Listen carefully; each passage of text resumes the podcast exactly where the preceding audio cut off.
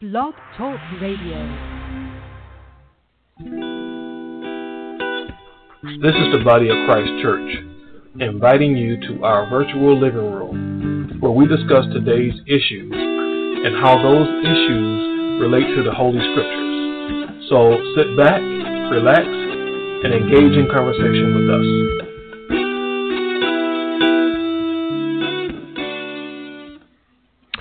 Afternoon, and the Most High, in the name of Christ, bless you. I am Josiah, and welcome to our virtual living room, where we examine recent events and other topics as they pertain to the Holy Scriptures. We give all praises to the Most High in Christ, and we give thanks for God's generous mercy, grace, and forgiveness. This week, we're going to talk about the Bible. And you probably think, well, don't you always talk about the Bible? Well, uh, we refer to the Bible, we use the Bible as a basis for um, discussion. But this time, we're actually going to talk about the Bible because somebody at the editors at GQ magazine came up with a list of 21 books they thought it's not really worth your time reading. Number 12 on that list is guess what? The Bible. Unbelievably, they said the Bible is not worth reading. Okay, so that's what we're going to uh, discuss. We're going to talk a little bit about um, why is the the Bible valid? You know, how did it come about? You know, what's this work about? We're going to talk about those people who believe in the Bible, and we're going to talk about those people who don't believe in it. And you know, what should you do? You know, should you come to the defense of the Bible, or should you just leave it alone? You know, so those are the things we're going to discuss. And today, joining us, we have in the virtual living room our brother Kazakia. Hey, shalom to everybody. Shalom to my brothers accompanying me on the panel. Giving all praises to the Heavenly Father and His Son Christ for another day and an opportunity to uh, speak and edify according to the Scriptures. And uh, it's my sincere hope that what comes out today definitely is edifying to our listeners. And we also have here in the virtual living room our brother Kabar. Yes, shalom. Most High Christ bless you, brothers on the panel. Blessings and grace to the, all of our listeners. And we hope, pray that uh, as we go through the scriptures, that we ourselves and the listeners be edified in the spirit of Christ. Shalom to all. Hello to all. All right. Well, welcome, brothers. And um, this is a, uh, when I saw the article. And the article that I saw was not the GQ magazine article. I saw something in USA Today. It's an article written by Matthew Dybel, uh, published April 23rd of this year. And excuse me, online, they do have a clip of um, excerpt from that GQ article. I'm going to play that clip now just to give our audience uh, some background on where we're at. GQ magazine placed the Bible of 21 books you don't have to read. Writer Jesse Ball said the Bible is rated very highly by all the people who supposedly live by it, but have actually never read it, calling it repetitive, self contradictory, and ill intentioned at times. Instead of reading the Bible, Ball recommends reading The Notebook by Agota Kristof. Also on the list were a number of classics like The Catcher in the Rye, The Lord of the Rings, and Adventures of Huckleberry Finn. However, USA Today reports the Bible being on the list sparked up controversy among Christians. Fox News religion contributor contributor Father Jonathan Morris told Fox and Friends GQ's decision was foolish, noting the amount of people who have read the Bible. In the last 50 years, 3.9 billion people have read this book. 3.9 billion Bibles have been published. Evangelist Franklin Graham posted to Facebook calling the Bible sharper than a double edged sword. Okay, brothers, I know you just like me. You have spent some significant amount of your time reading the Bible, studying the Bible, applying it to your life, and so forth. So I want to ask you, how do you feel being told that you wasted your time? Kabar, how do you feel about that? Well, I mean, initially, uh, hearing hearing something like that, you know, seeing something like that written, I, honestly, I'm not surprised um, is, is just a shame, and it, really it's an indication of um, how lost not only that individual is as far as the editors of GQ, GQ magazine that came up with this article, those individuals, but also the world as a whole. You know, the scripture talk about that gross darkness that we're in. So we're in that time period, and it, everything that is going on only confirms mm-hmm. what was written thousands of years ago. So you can't tell a person that what you're reading is a waste of time and a lie when the very thing that they're doing was written that they would do 2,000 years ago. How do you disprove something that is that you're actually proving by your actions, your words, and your deeds? So that mm-hmm. that's that's the the strangeness that's going on. So for me, it's it's absolute confirmation that I have not wasted my time, and that actually it, doing other things that weren't mm-hmm. as necessary than studying was actually the waste. Reading GQ magazine rather than studying my Bible would have actually been the waste of time. So that's my that's my take. And and and Kazaki, same question for you. You know, how do you feel being told that you're you're studying the Bible through all these many years that it's a waste of time? Well, you know, everybody is uh, entitled to their opinion, and so of course, you know, I'm also entitled to mine. Uh, being told that I've wasted some, I don't know, I would say 20 years or close to it, reading the Bible, studying the Bible, trying to uh, pattern my life according to its teachings, I have to say, and usually I keep my answers dignified and uh, appropriate, but the person who made the statement that, you know, it's a waste of time and so forth and so on, that person is out of his freaking mind or her freaking mind. It doesn't matter. Because when you look at the scriptures, these this is just a short list. This is just a short list of things that you can find in the scriptures when you read the scriptures. Even on a carnal passerby time type thing. And even at your leisure. These are some of the things that you'll find in the scriptures. History, action, intrigue, deception, betrayal, love, romance, tragedy, triumph, laws and instructions, exhortation, edification, comfort, prophecy, and scandal. You know? So mm-hmm. you find all of that and then some in one book. So for that person that says that you're wasting your time, that they're wasting your time reading the Bible, or they're wasting well, the Bible or read the Bible is a waste of time, excuse me, I beg to differ. And now that's me being polite. okay, so I'm going to actually go in. Uh, this is the GQ magazine article, uh, which was, and this article, was written by the editors of GQ on April 19th, 2018. And it's got and the title is 21 books you don't have to read. Okay, so just just make sure we are specific about what it is that GQ had to say. And I don't want this to get be a program about bashing GQ. Okay, but uh, I, I I would really like to see it to be a program about edifying people about what the Bible is, because some you know obviously GQ this is what they feel, this is what they see, this is what they perceive. Okay, maybe it's malicious. It don't have to be malicious because in the absence of maliciousness, you can still be wrong. Okay, so it don't have to be malicious for them to have read uh, written this. Um, just be just sheer ignorance. But they, the title is 21 books you don't have to read.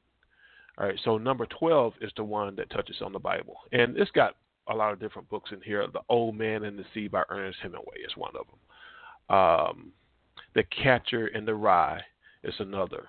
Lonesome Dove is another. In fact, Lonesome Dove was number one on the list.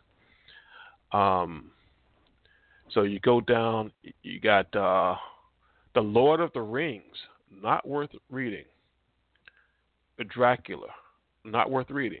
Okay, so to kind of give you an idea of where they where they are at that with this. So number twelve, the Bible it says the Holy Bible is rated very highly by all people who supposedly live by by it, but who in actuality have not read it. Those who have read it know there are some good parts, but overall, it is certainly not the finest thing that man has ever produced. It is repetitive, self contradictory, sententious, foolish, and even at times ill intentioned. If the thing you heard was good about the Bible was the nasty bits, then I propose Agota Kristof's The Notebook, a marvelous tale of two brothers who have to get along when things get rough. The subtlety and cruelty of this story is like that famous sword stroke from below the boat that plunged upward through the bowels, the lungs, and the throat and into the brain of the roar. So now, they um, made some remarks here that I, I would like Kazakia for you to um, um, talk a little bit about. Okay. Mm-hmm. Well, I'm, I'm going to give one part to you and then go to Kabar for another part. It says here um, that the Bible is repetitive. Have you found that the Bible is repetitive, Kazakia? Yes. The Okay. scriptures are repetitive. So, so they're, they're Because- true about that. They're true about that way of being repetitive, but not in a negative. Okay. So it's, explain what you So mean. now let's let's let's let's take a look at this thing. Um, when you read Second Timothy chapter two, I apologize. Second Timothy chapter three, and it says, "All Scripture is given by inspiration of God and is profitable." Keyword profitable, meaning it's for our benefit. It's to our advantage. Okay. All scripture is given by inspiration of God and is profitable for doctrine, for reproof, for correction, for instruction in righteousness. So those are the benefits. That's the gain of the scriptures. Reading them in the Old Testament, reading them in the New Testament. That's the that's the gain. That's the advantage that you get in the scriptures. You you receive correction. You receive the true doctrine. Okay?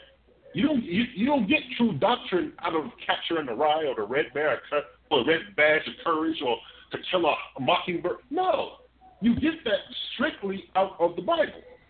All Scripture is given by inspiration of God and is profitable for doctrine, for reproof, for for correction. Excuse me, for instruction in righteousness, that the man of God may be perfect, truly furnished, and excuse me, truly furnished unto all good works.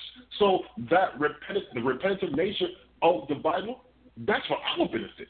The repentant nature of the Bible is to reinforce what it is that we're supposed to be learning, studying, as well as applying in our lives. So that repetitive nature of the scriptures, that's a benefit. That's a blessing for us. Okay. So that wait a minute, if I'm, I'm missing something, I'm sure about something, I can go into the New Old Testament or I can go to the New Testament. It's going to basically tell you the same thing. And that central theme out of the Bible, either Testament, it doesn't matter, is repentance. Okay. Now, um, I don't want to put you brothers on the spot about this, but um, when it comes to that repetitive nature you're speaking about, um, it, can you give an example uh, how that repetitive nature is actually helpful and not harmful? Because the way they're pointing it out, it's like it's a bad thing. All right. now, this is the book of Ezekiel. And I'm going straight to the point. Ezekiel, chapter 18. All right? All right. I'm starting at verse 30. I'm going to read from 30 all the way down to the end, which is just basically three verses. Therefore, I will judge you, O house of Israel, everyone according to his ways, saith the Lord. Repent and turn yourselves from all your transgressions, so iniquity shall not be your ruin. Cast away from you all your transgressions, whereby ye have transgressed, and make you a new heart and a new spirit. For why will ye die, O house of Israel? For I have no pleasure in the death of him that dieth, saith the Lord God. Therefore, excuse me, wherefore, turn yourselves and live ye. And live ye, excuse me. So, in a nutshell, the Heavenly Father is telling us to repent, turn ourselves from, from our wickedness. Now, when you read in Matthew chapter 4 and verse 17, it tells you basically the same thing. From that time, Jesus began to preach and to say, Repent, for the kingdom of heaven is at hand. Excuse me, is at hand. So you have in the Old Testament, in Ezekiel, repentance. And even though mm-hmm. I read out of Matthew, Matthew was still considered part of the Old Testament because the New Testament actually started with the death of Christ. Nonetheless, when you read the words of Christ as well as into the New Testament, it is the same thing, which is repentance, which is casting away the wickedness and the evil of your actions and make a change, first and foremost, in your mind by meditating and studying the words of the Lord and then putting those things into practice. So that right there is an example of the benefit of the repetitive nature in the Bible. Okay. And Kabar, what about you? You have anything to say about this whole thing about the Bible being repetitive and, and, and putting that as one of the things that's bad about the Bible? Yeah, um, as far as as far as repetitive, uh,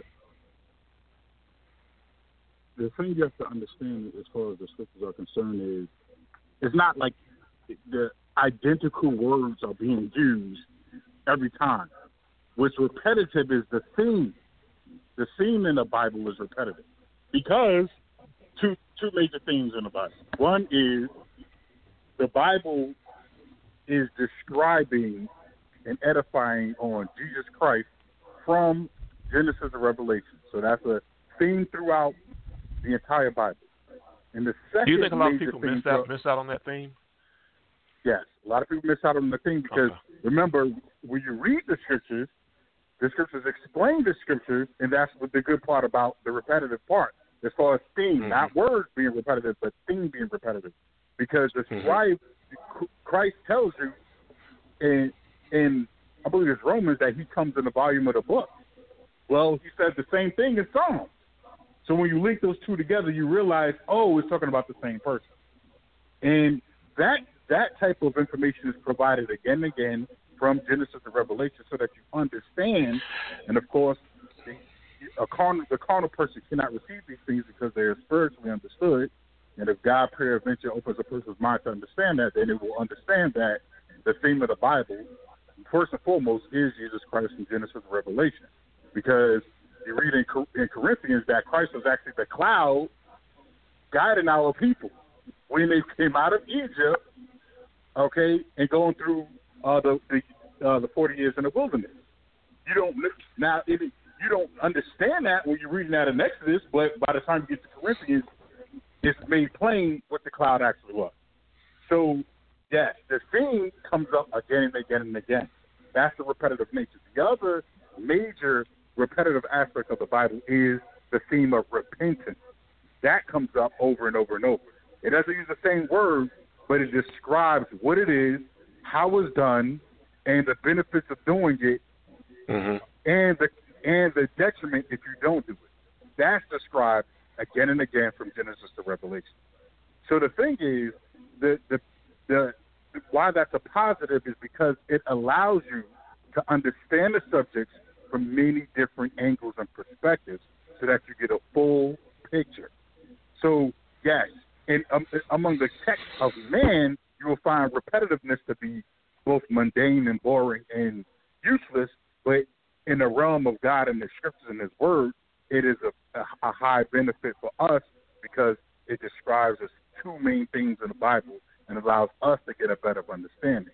The repetitiveness is not for for God's sake, the repetitive repetitiveness in the, in the scriptures, as far as repetitive themes, is for man's sake, for him to understand.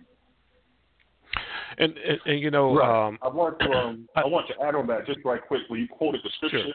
that was Psalms twenty and seven. I come in the volume of the book, and then you can read about it again. in Hebrews uh, chapter ten and verse seven. I come in the volume of the book, refer- referring to Jesus Christ. So that's that's that's quite in line with the question that you posed, brother.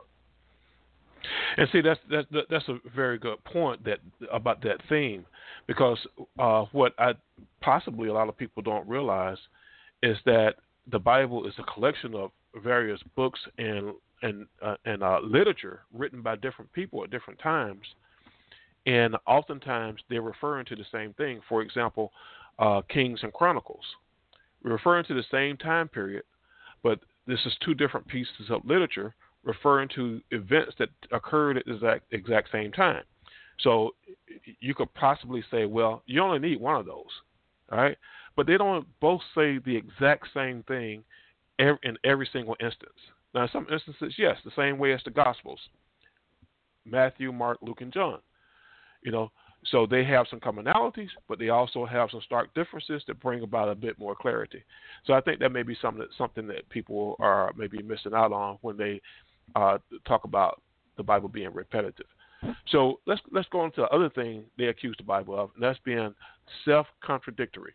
And this is the biggie that years and years ago, when I first, probably as a teenager, started understanding something in the Bible, reading it, and I started to hear people discrediting the Bible. And one of the things they said is the Bible is filled with contradictions.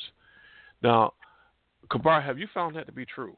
Because you've been reading and studying the Bible ever since you were a child. So have you found it to be true that the Bible is filled with contradictions? Absolutely not. And uh, Okay. yeah, I I mean, I, I have been um, raised on, on it, you know, since since the womb. You know, I've I've always because of the way I grew up, you know, always kept the Sabbath day, always acknowledged the Passover and our high holy days, and all of it. I, the part that I didn't Right. understand was the part about Christ, and through the grace of God, I was able to understand that um, later on in my life. But the thing is, as far as the contradictions, and when you, this is what I always say about that. There are no contradictions in the Bible, only a lack of understanding. Hmm. Once you, there aren't. There are no contradictions.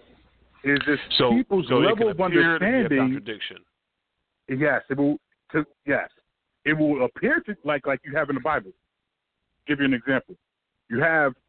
It seems like in in, in in Romans, Paul is saying we don't got to keep the law, and then later on, uh, in Hebrews or Corinthians or in other parts of it's saying we have to keep the law. So what is it? What's going on? Mm-hmm. Well, the reason why the reason why people think there's a contradiction there is because they do not understand the difference between justification and sanctification. Don't understand that. Once you Mhm. understand what justification is in the scriptures, then you'll understand what Paul is talking about, and the contradiction completely goes away. Justification is dealing with us we're in the initial stage repenting to the Heavenly Father. And because we we we can't mention it, there's no good works for us to even mention, no law we can keep, nothing that will uh, will reestablish us in right standing with the Most High. Only the sacrifice of Jesus of Jesus Christ can do that. That's why the law is of no effect. After we repent, you move into sanctification, which is going on to perfection. That's when the law becomes of effect because it gives us the guidelines of what we're supposed to keep. That's why Christ said, if you would enter into life, keep the commandments. So Mhm. if Paul is Paul is not saying anything different from Christ. They're not contradicting each other. Paul is not saying you don't got to keep the commandments. Christ is saying you do have to keep the commandments. That's not what's happening. But when you understand what justification is what sanctification is, you understand where the law has its place and where how it is applied under Christ. Okay. Kazaki, anything that you'd like to say on this whole thing about uh, the Bible being self contradictory? Right, because uh, Brother Kabar, he really he really established a point where he said uh, lack of understanding. So, you know, for, for for persons who are of the opinion that the Bible is self contradictory, uh, contradicting, excuse me, uh, the question for those persons is, have you actually tried to apply the teachings of the Bible? If you have not, then yes, to the carnal person, to the carnal eye, it would appear as if the scriptures, the Bible, are self contradicting. However, when we read in Psalms 111 and verse 10, excuse me, it states, The fear of the Lord is the beginning of wisdom. All right. So the fear of the Lord is the beginning of wisdom. In other words, when we start to follow the Heavenly Father's instructions, that is the beginning or the foundation of our true wisdom. I'm not talking about earthly wisdom. I'm talking about the wisdom that comes from the Heavenly Father. Now, the next part says this a good understanding, a good understanding have all they that do his commandments, his praise endure forever. So the next part goes into what Kabar was talking about, that understanding. How can you sit there and just point your finger at a book, the Bible specifically, and just say just arbitrarily, oh, the Bible is full of, of contradictions, contradictions, contradictions. It's self-contradicting when you haven't been proactive enough to apply what it is the central theme of repentance and following Christ and keeping the commandments that the Bible is talking about. Okay, mm-hmm. so that's kind of that's kind of hypocritical. Nonetheless, the understanding comes from repentance and following the scriptures, and through time, through study, through prayer, you will begin to get that understanding in which you read the Bible and you say, "Oh no, that's not that's not contradicting that, none at all." This refers to such and such and so and so in these particular circumstances at that time, and this refers to such and such and so and so and these uh, and this set of circumstances at this particular time. But the Lord Jesus Christ has the preeminence over all when He tells us that we are still not only to teach the commandments, but we're also supposed to continue to do those commandments. Now, applying these things, keyword application through Him, meaning through Christ, His teaching, and His example. Okay, all right. Well, thank you, bro. Kabar, uh, the next disparaging word that was used in this article concerning the Bible was sententious. Now, I didn't know what sententious mean meant when I read this, so I had to look it up. And there's a definition here that says given to excessive moralizing, self-righteous. So, do you, do you look at the Bible as uh, excessively moralizing or self-righteous?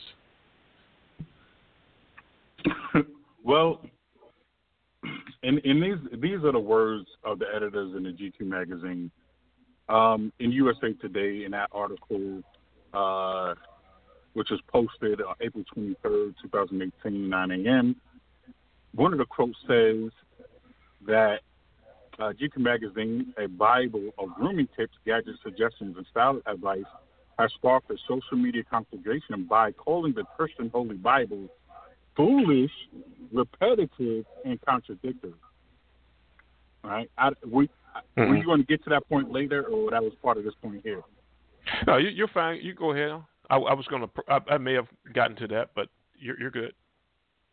Okay. Um, and it goes on to say, and placing it on the list of 21 books you don't have to read. So, part of that definition of sententious is judgmental. So this is here's this is the thing we're dealing with. We're dealing with man's interpretation of what the Bible is actually saying. Carnal mm-hmm. man's interpretation of what the Bible is actually saying is, well, well, you can't judge me or that's judgmental. And once again, not understanding what's written in the scripture. But the Bible says, and, and, and this is why this is a dangerous thing for both for men to speak like this and for hearers to accept this type of thing and take it on. Matthew 12, 12 36 says, But I say unto you that every idle word that men shall speak, they shall give account thereof in the day of judgment. That idle word is talking about is those evil things you speak about the Bible, against the Bible, so on and so forth. Now, let me give you the. Get, let's go back to that point about repetitiveness in the Bible. Okay, I read Matthew twelve thirty six that give you understanding about speaking those idle words because these are the the words that's hurled at the Bible: judgmental, sententious, foolish, so on and so forth. Matthew twenty three said those idle words you're going to have to give account for. Now let's look in Jude chapter one verse fifteen and look at uh, to fill in the picture of what that judgment is dealing with. Jude 1 114 says, And Enoch also, the seventh from Adam, prophesied of these, these saying, Behold, the Lord cometh with ten thousands of his saints, talking about the return of Christ. Now remember, this is Enoch when you go back into the book of Genesis. Okay? The 7th mm-hmm. from Adam. This is what he prophesied even back then of dealing with Christ. Remember we talked mm-hmm. about that theme throughout the Bible, talking about Christ from beginning to end. So here it is. Jude 115 is now explaining that. And Enoch, also the seventh from Adam, prophesied of these things, saying, Behold, the Lord cometh with 10,000 of his saints, dealing with the return of Christ, the second coming. Verse 15, to execute judgment upon all and to convince all that are ungodly among them of all their ungodly deeds going into the breaking of God's commandments and uh, the, and the turning away from Christ. It says, which they have ungodly committed. And look at the other thing it says. And of all their hard speeches which ungodly sinners have spoken against them. See, those those are those idle words that we're talking about again. So that's why the scriptures, Christ is able to tell you you're going to have to give an account because he's he's telling you the same thing because it was the same spirit when Enoch prophesied and said, that every that these ungodly people are going to be judged for these ungodly and harsh speeches against the Lord. So you see how you have it in Genesis, and then and then three, four thousand years later, Christ saying the same exact thing. You see how the theme remains the same, different words, repetitive things, but it's showing mm-hmm. you how the judgment for this, with the the things that they're saying, is what the Bible calls blasphemy, speaking against the Bible, putting the Bible down. Um, um, um, denigrating the words of God, twisting the words of God, saying it's judgmental and sententious. It's not. The scriptures give you the delineation or the understanding between what is right and what's wrong, what is good and what's evil. But what man wants to say is what God calls evil, we want to say is good, and what God calls good, right. we want to say is evil. and so that's why it's judgmental, because man has positioned himself opposite to God. And that's where the conflict comes in. But like the scripture says, let God be true and every man a liar, and therefore the judgment will come if we don't repent. Okay, so now, uh, Kazaki, I don't know if I'm going to even ask you to, to expound on this last thing. I'm just going to mention that it says the last thing, because it goes to the foolish, and Kabar just pretty much covered that. It talks to said the Bible mm-hmm. was foolish. Okay, mm-hmm. uh, but it says that, and even at times ill intentioned. You know, I'm sorry, but I'm just not understanding where they're coming from. Do you have any understanding what they're talking about when it says that it's ill intention?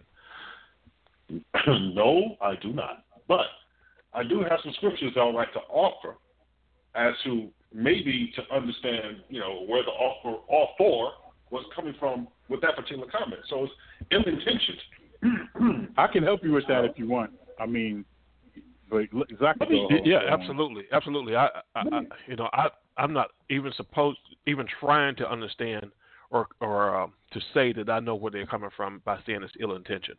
So, have you heard something like that before, Kabar? Uh, yes. No. Oh, well, sorry. Yeah, just just real quick because you got to understand, it's coming from a carnal perspective. You know, these are the editors of GQ. These are carnal men who are not, who do not understand the Bible. So when when you're talking about ill intention, their perspective is, well, listen, if if you want to lead men in the right direction, or if you want to help people live a better life, in their view, it would be better to go about it like this rather than like that. Mm-hmm. So in their view, the way the Bible is, with the Bible, the direction the Bible is trying to tell people to go in, in their mind, they feel there's a better way to do it, and that's why they call the Bible's way ill intentioned. Oh, really? Okay. So, Okay, so so something like Christ's crucifixion could have been like one of those ill-intentioned things. You know, that that was it. It happened. They really did, shouldn't have done that. It was ill-intentioned. Yeah. Well, why why did a person, why did a human being have to die for that? See, the carnal mind Mhm. doesn't understand that. Mm-hmm. Why why does an animal have to be sacrificed for the for the sins of a man? Or Mm-hmm. any number of things that they could say, well, it could have been done a different way or a better way. And so, what the Bible is trying to accomplish, um, according to their view, there is either a different or a better way to do it. Even the, implicitly, they're saying, well, it might be good. Some of the things that they're trying to accomplish, or some of the things they want man to, the growth or the development of man to happen. That's a good, a good thing. But the ill-intentioned part comes in the method. So that's where that's where that per- perspective is. Okay. All right. Okay. Appreciate that, brother. So now let's look at really let's let's look at I'm a, I'm read, would like to read three scriptures, and just to see whether this book is truly ill-intentioned or not. So first and foremost, I'm going to read Romans chapter 15 and verse 4, where it says, "For whatsoever things were written aforetime." were written for our learning, that we, through patience and comfort of the Scriptures, might have hope. Now, the God of patience and consolation grant you to be like-minded one to another, one to one another, according to Jesus Christ, that ye may, with one mind and one mouth, glorify God, even the Father of our Lord Jesus Christ. The main part that I really wanted was in verse four. For whatsoever things were written before aforetime were written for our learning. So this book, the Bible, and everything, all the scriptures that were written at the time were written, serve as a foundation or a fountain for our learning today. That we, through patience and comfort of the scriptures, might have hope. So, through patience, which is something positive, something beneficial, an attribute or characteristic that's beneficial for us to have, and through comfort. This book, believe it or not, is comforting. We get the comfort knowing that even though things, bad things happen, we learn from these things that do happen so that we become better men, better women better fathers, better mo- mothers. We look at the history in the scriptures and we see this is where this person made the mistake. This is where our people went off at. This was done in bad judgment and look at the consequences of that mistake. I'm not going to go back and make that mistake. So those those types of things, those type of small things are in the scriptures to serve as learning tools, to serve as reminders to us. This is where the mistakes were made in the past, and I don't want to make that same mistake. I want to. I don't want to go down that same route. So I'm going to go the path of Christ. And the last part it says that we, through patience and comfort of the scriptures, might have hope. That comfort is knowing that the world as it is will not always be as it is. There is a better day coming. There is a day Mhm. coming when there will be no more pain, no more tears. You won't have to worry about some man eyeballing your wife. You won't have to worry about somebody trying to scheme and kidnap your children. All that that we're currently seeing and witnessing right now, believe it or not, it's temporary. But when we look at the Lord's Prayer in Matthew chapter 6 and 9, our Father, which art in heaven, hallowed be thy name. Thy kingdom come, thy will be done on earth as it is in heaven. So we're praying for the righteousness and the perfection that the Heavenly Father has in heaven to come on earth. And that day will come. Will we see it within our own natural lifespan? The Heavenly Father only knows. But if the Lord said it, it's only a question of when will it happen. That's the comfort. Knowing that one day there will be no more sickness. There will be no more debilitating disease. There will be no more Alzheimer's. There will be no more AIDS. There will be no more syphilis. There won't be concepts like ADHD. All that will be of the past. All we have to do is cling unto Christ, follow his teachings, follow his example, and of course, endure unto the end, and we will be guaranteed to see it when all that when all that comes to fruition with the return of Christ. Now, if that's not comforting, then somebody please explain to me what is. you got a good point there, bro. so, um, you know, when you start talking about the Bible and the validity and all that stuff, you know, um, people will quickly point to the fact that, uh, well, God didn't actually write the Bible. I mean, physically, literally sit down somewhere and write out every single word in the Bible. But it was written by people that were divinely inspired by God. Okay? So, my question for both you brothers is since you weren't there, you know, the, the, the, the writings in the Bible are centuries old. Since you weren't there, how do you actually know that those words were actually divinely inspired by God Almighty? How can you say that?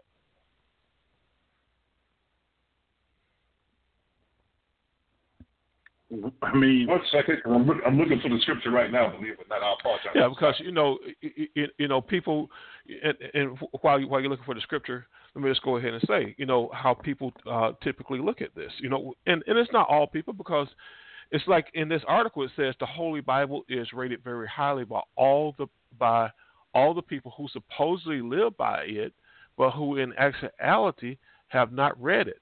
So now here someone is making a statement that the, the scriptures they are divinely inspired by uh, men were divinely inspired by God Almighty to write, but they hadn't actually read it themselves, and they're making these statements.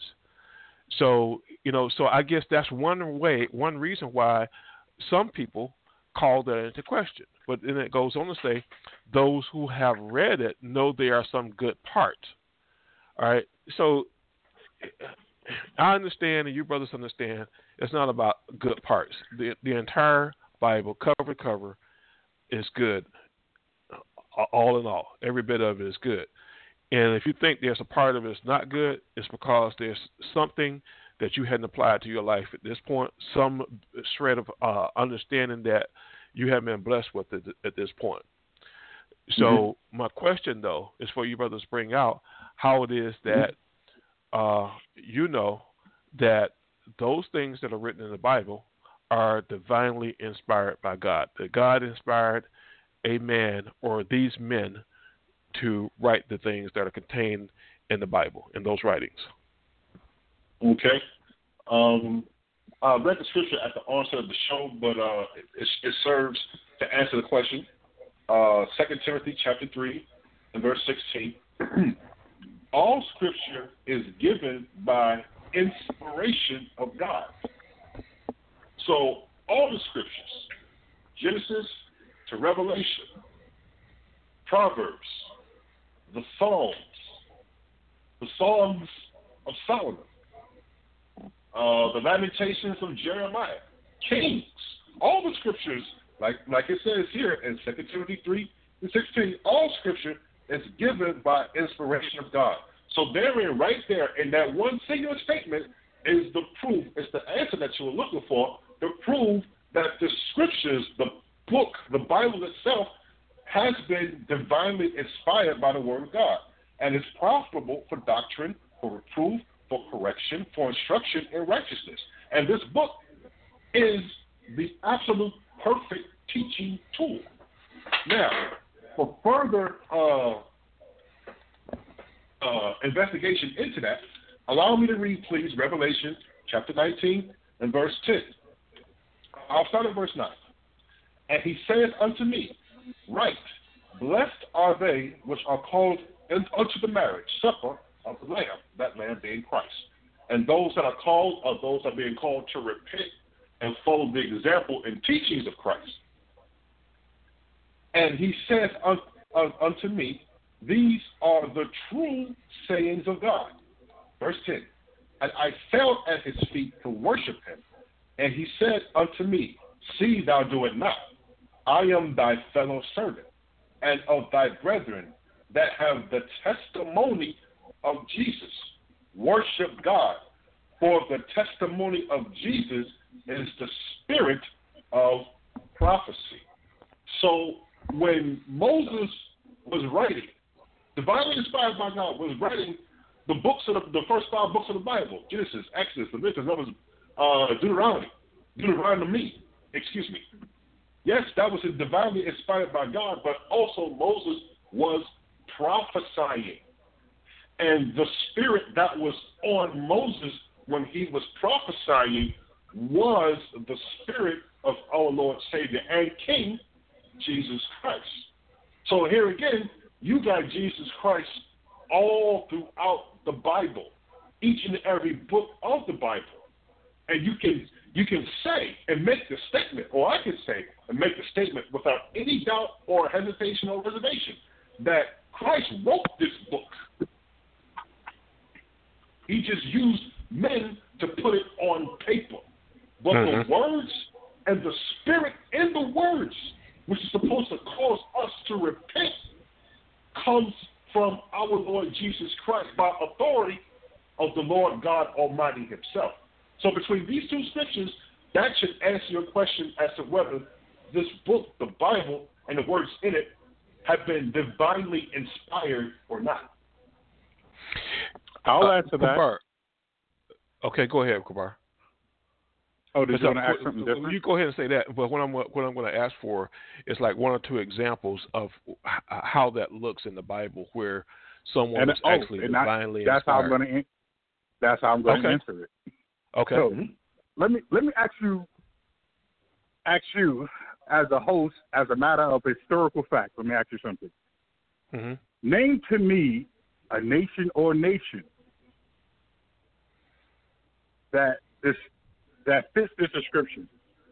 What nation was or group of people were put on cargo shaped slave ships and shipped around the world and put in slavery uh, uh, throughout the continents of Africa, Europe, North America, and South America. Oh, that's that's that's pretty that's pretty easy. That's a, that's you're talking about the transatlantic slave trade. You're talking about uh, basically uh, black Africans.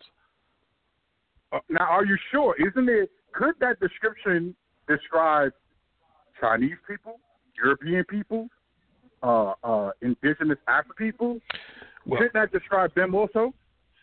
You know, I'm not a historian, but I did study history in high school, college, elementary school, whatever, and at no point do I recall any point in history where there was a mass number of people that were shipped around the world to be slaves, other than the people in the transatlantic slave trade started in the 1600s, I think it was.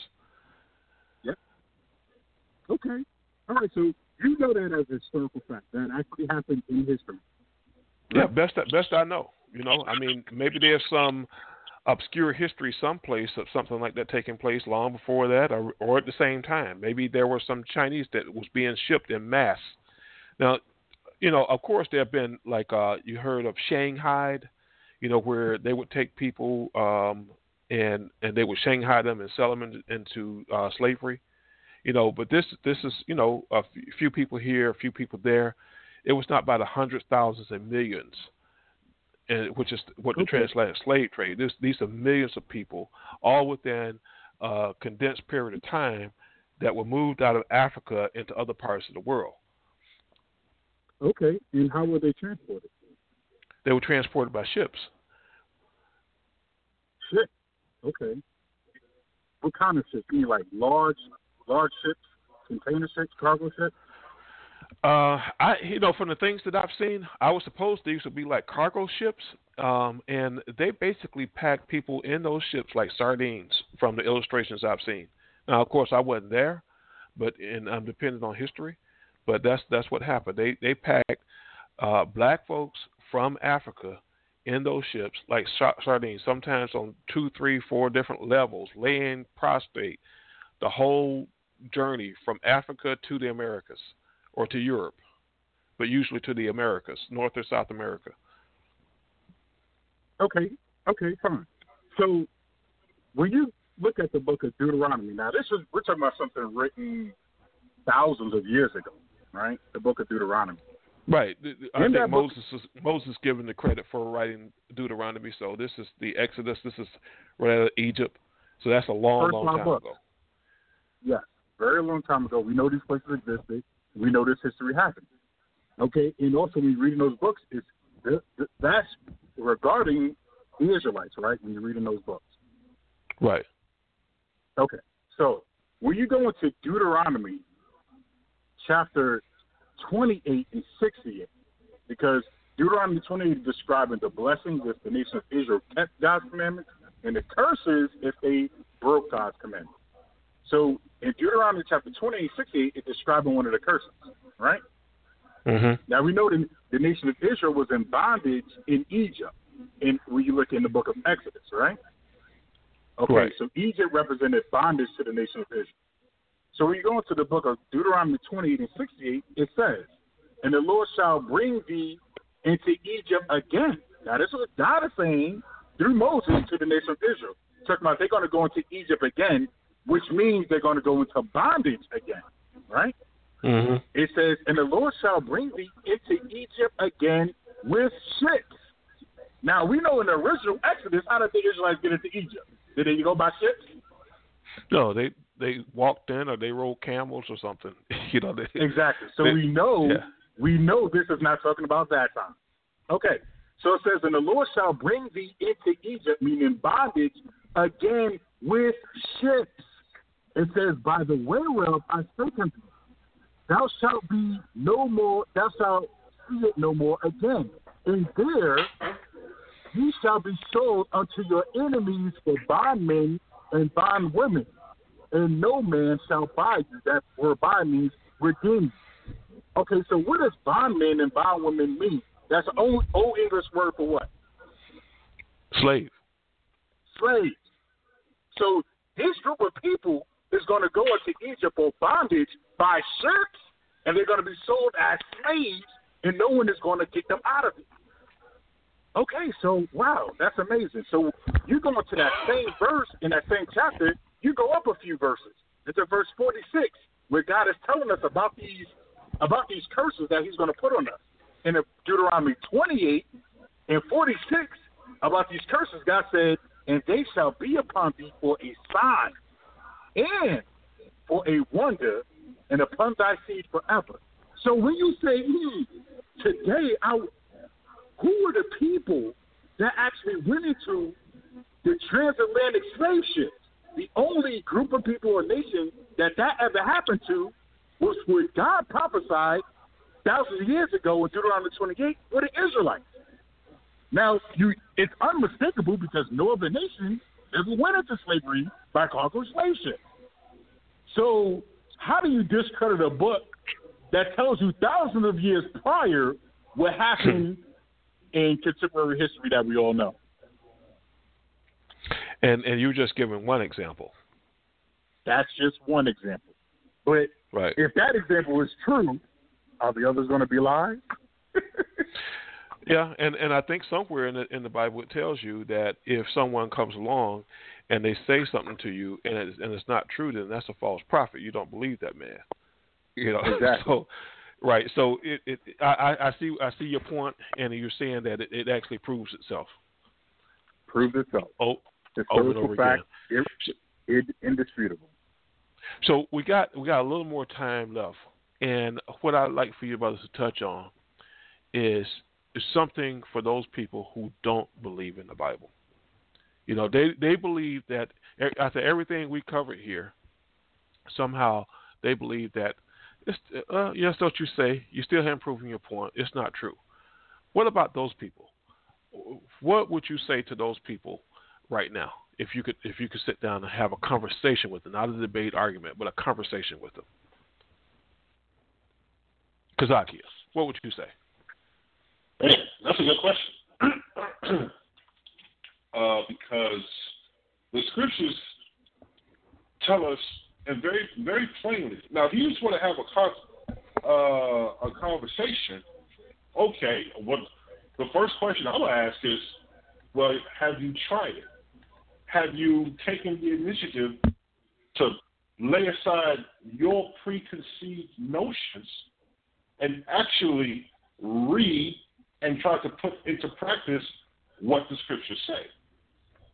Now, Kabar, help me out because there's a scripture in Romans that says, Receive ye, but not to doubtful disputation.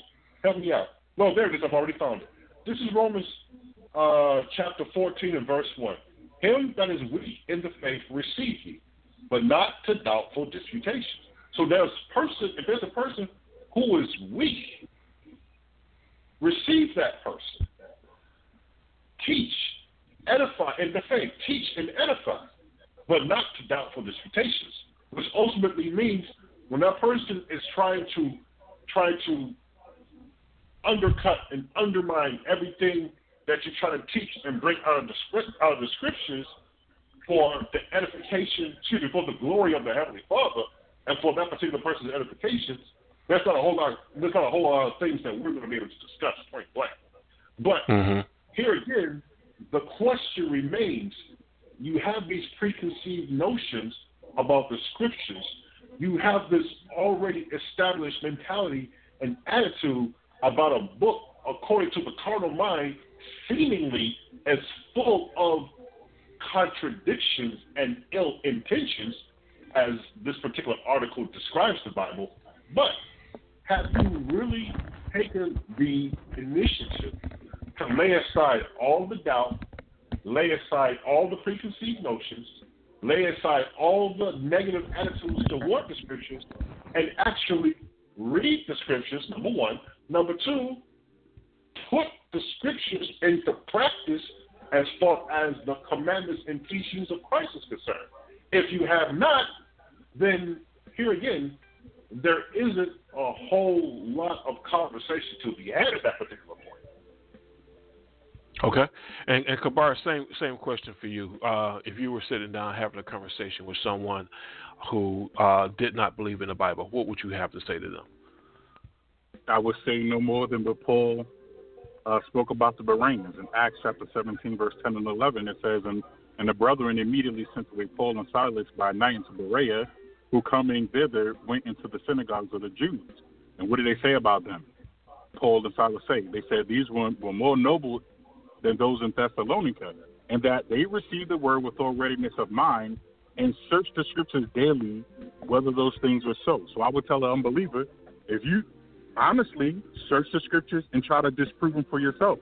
There's many cases in which atheists mm-hmm. went in to disprove the Bible and became believers because they couldn't. So mm-hmm. I dare you, search them out for yourself. Can you truly believe in the Bible though if you're not applying the principles in the Bible to your life? Well, no. To, to truly believe the Bible, you have to apply the principles. That's the only way belief is proven. Okay. All right.